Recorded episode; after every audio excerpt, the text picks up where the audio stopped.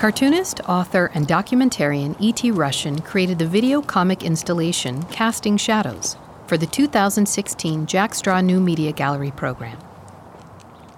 When you enter the gallery space, the room is dark. You can sit on a long bench that's against one wall, which leaves you facing the other three walls the one in front of you and two on the sides.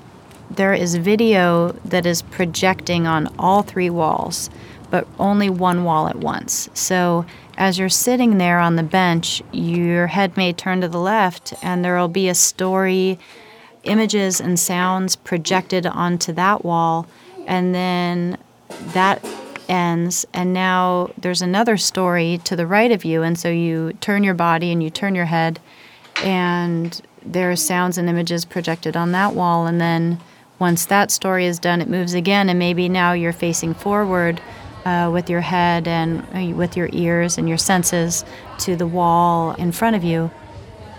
The piece is just short of 20 minutes long and it just keeps cycling through, so you don't exactly know when you've reached the beginning and the end. And what it is, is stories that I captured of six different people who I know. Many I've known for a long time, some are new to me. The age ranges from about six years old to uh, Sylvie is in her 70s. And everyone in the show has some spectrum of disability, uh, whether it be mental health or, you know, they're on a ventilator and they have a tracheostomy, or, you know, one person is blind, um, another person has a brain injury and walks with a cane, you know, a couple people in wheelchairs. And so I took thousands of photographs, you know, several hundred of each person. When I went to interview them, I would also photograph them doing whatever the thing was that they wanted to talk about. And then I would take from some of the photographs and I would do illustrations. I'm a cartoonist, and so my drawings are somewhat in a cartooning style based on these photographs. And then if there's any words that the person says, those are kind of in text sections, panels at the bottom of the image. So the images that you're seeing projected are these drawings that I did. I work mostly in black and gray scale. I use brush pens uh, with black ink and I draw on actual paper. My images aren't digital, even though I scan them and then edit them in Photoshop to finish them. But all my drawings I do with actual pen and paper and then I shade with different grayscale pens and blend that. And so it kind of looks like watercolor, but it's actually just grayscale pens.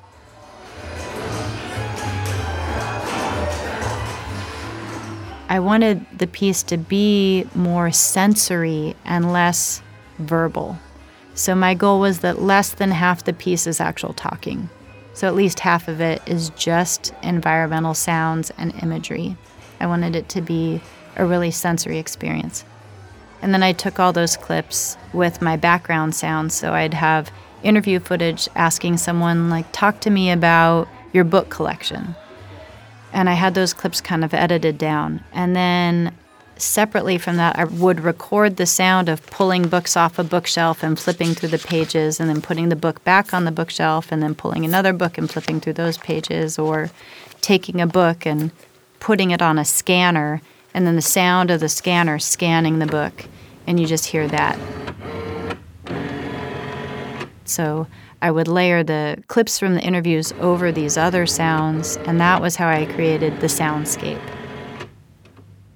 Once that was done i put it into iMovie and then i had all my images and i pulled my scanned images into iMovie and that's when i sort of played with them and put them in order according to the sounds and um, did my editing there.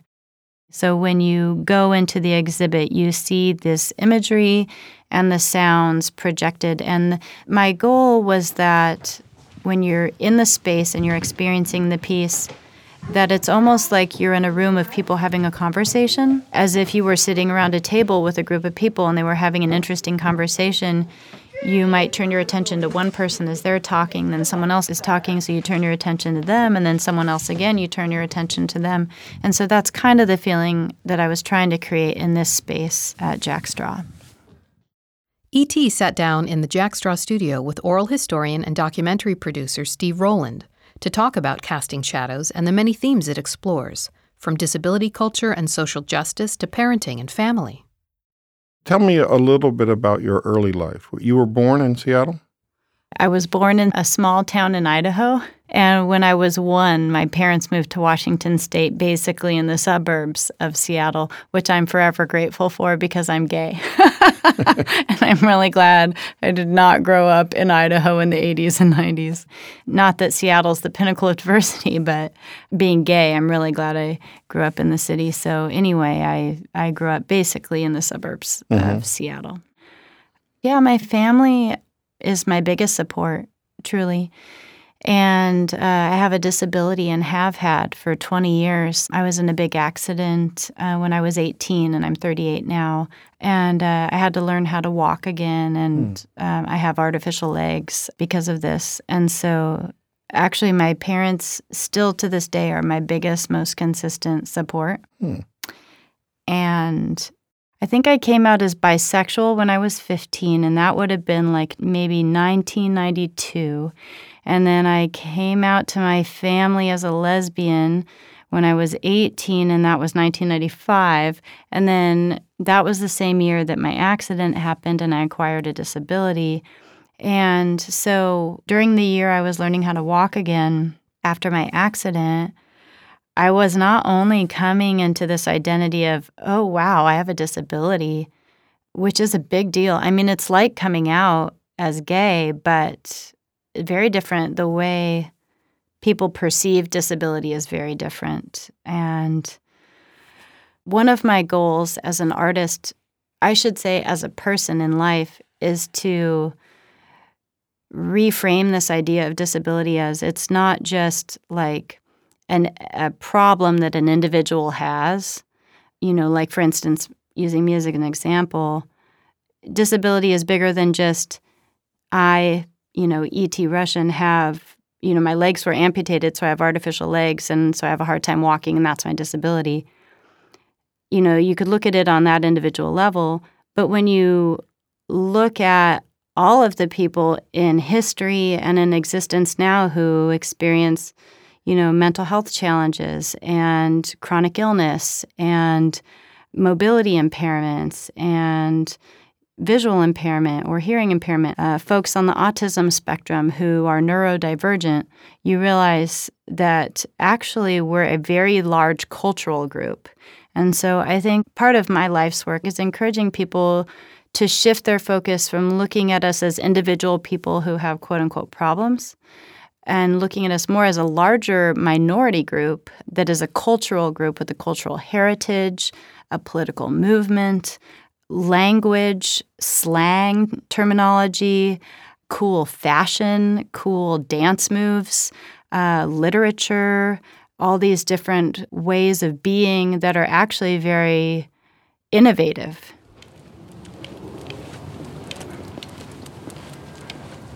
So I have this exhibit, Casting Shadows, and the piece it's about disability culture and the human experience because I think disability is really one lens in which to look at human the human experience, our experience of being human and living in the world. And I think that the themes in this show anyone could relate to, really. But you know, a lot of people don't want to identify as disabled because they say, I don't want to be like that. That's not me. I, oh, I don't like it. You know, I don't want to use a cane. You know, I don't want to use a walker or a wheelchair. I don't want to people to look at me like that. And uh, that's complicated. And I think it comes from a place of people not wanting to accept that, even if that's where their life might be going because they are losing their ability to walk or, you know, whatever the thing may be. And so, regardless of whether people embrace that identity or not, the experience of isolation is very common in the disability experience. Isolation is one of the most common themes, and I have experienced that myself much because uh, even though Seattle is a very liberal city and it was the 90s and I felt really free about coming out as gay, I also had almost really no disability community. There was no dance group. There was really almost no, you know, support group. And a support group is one thing, but like you want people to have fun with, to go do stuff with. You know, I think one of my intentions with creating Casting Shadows was that you could, even if you were alone, you could sit in that room or be in that room where the exhibit is and ha- and be surrounded by story, by other people's stories, and not feel alone. Because I think anyone who's ever tried to write or create some creative project, most people know that you have to be alone at some point. You know, it requires you to have quiet time where you make the piece. And loneliness ends up being a something that I think a lot of artists have to grapple with. And my process over many years now is how to make that process less lonely and more pleasurable and to be more comforted by the art I'm making. So it's less of a, I'm, you know, flagellating myself and torturing myself by uh, making myself be alone to create these pieces. But uh, I've tried to set myself up so that when I'm making a, a, rather ambitious creative project, that it it's feeding me and that I don't that I feel comforted by it and that it nourishes me and that the process of making I'm not punishing myself as much as I used to be. And so in the making of casting shadows, in the process of it, I felt that I was with the people as I was drawing them and that I was with the people as I was editing their interviews, their audio recordings. I didn't feel so lonely, even though I was spending many, many, many hundreds of hours totally alone. But I didn't completely feel that I was totally alone. And then the end result was very satisfying because I think I did accomplish my goal. And I think that it comforts people to know that they're not alone in that experience. And I think, especially with disability, because most folks with disability truly are living in poverty. So, one of the people in this piece, Casting Shadows, talks openly about what it was like to be houseless for a year and how they came to be in the situation of being houseless for a year. Me being houseless for so long, it has to do with a couple different layers. The fact that landlords really have no incentive to make a place accessible. People don't consider Social Security, a, you know, an income and most rental applications ask for your race. I included that in the show because this person, Dorian, who's in the piece, is not alone in that experience. I've done a lot of research about homelessness, actually, and the two uh, social groups in this country who are most at risk of becoming homeless are uh, immigrants and folks with disabilities because it's even if you can find an affordable apartment or house, that doesn't always mean it's accessible. Like there might be stairs and you have a wheelchair, or you might need a service animal, but they don't allow pets in the building. Another goal of mine with this piece was just to show the humanity of people. I know hundreds of people with disabilities, but the people I picked to be in this piece are people who I think have something cool going on in their life and where it's really apparent. And in a short period of time, you really get the gist of the really cool thing this person has going on and some essence of their humanity in a way that I think there are some really universal themes about parenting and family, uh, our relationship with animals and nature, and also having fun you know, blowing off steam and kind of trying to get away from the world a little bit. I think these are all the themes, some of the big themes in the show. Could you explain to us the uh, quotation that was the inspiration for this and how that translates into the work? The title Casting Shadows comes from a quote by Martin Luther King Jr. It's something like everything we see is a shadow cast by that which we do not see. And my interpretation of what he's saying there is that a lot of what we look at in society, we're not really seeing all of what is actually there. If you've never used a wheelchair, you don't know what it's like to be in a wheelchair and have people literally look over you and not even notice you. You know, if you go to a restaurant and you're in your wheelchair and you're with someone standing next to you, they'll automatically look at the person standing and ask that person if you want a table because they're at eye level with that person. They're not at eye level with you.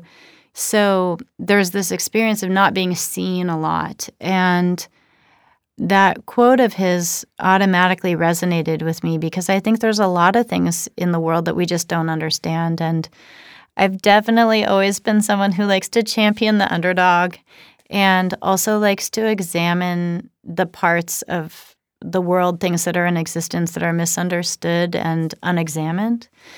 I think there's some magic in examining the unexamined. And I, I also like the idea that even if you're a small thing or a small person, that you can cast a big shadow. Uh, like the drawings that I did for this piece are only eight and a half by 11, which is just typing paper. But when they're projected on the wall, they're like eight to 10 feet by like 12 to 14 feet big. I mean, they're huge. I have a fascination with taking something small and projecting it really big. I think that's interesting and it satisfies me. So, this idea of casting a shadow to me is very interesting. E.T. Russian's installation Casting Shadows was created through the Jack Straw New Media Gallery residency program. Podcast interviewer is Steve Rowland. Produced by Steve Rowland, Daniel Guenther, and Levi Fuller. Engineers are Daniel Guenther and Moe Provencher. Jack Straw Executive Director is Joan Rabinowitz. The Jack Straw Artist Residency programs are made possible with support from the Seattle Office of Arts and Culture, 4Culture King County Lodging Tax Fund, Washington State Arts Commission, National Endowment for the Arts, Arts Fund, media sponsor KUOW, and individual contributors.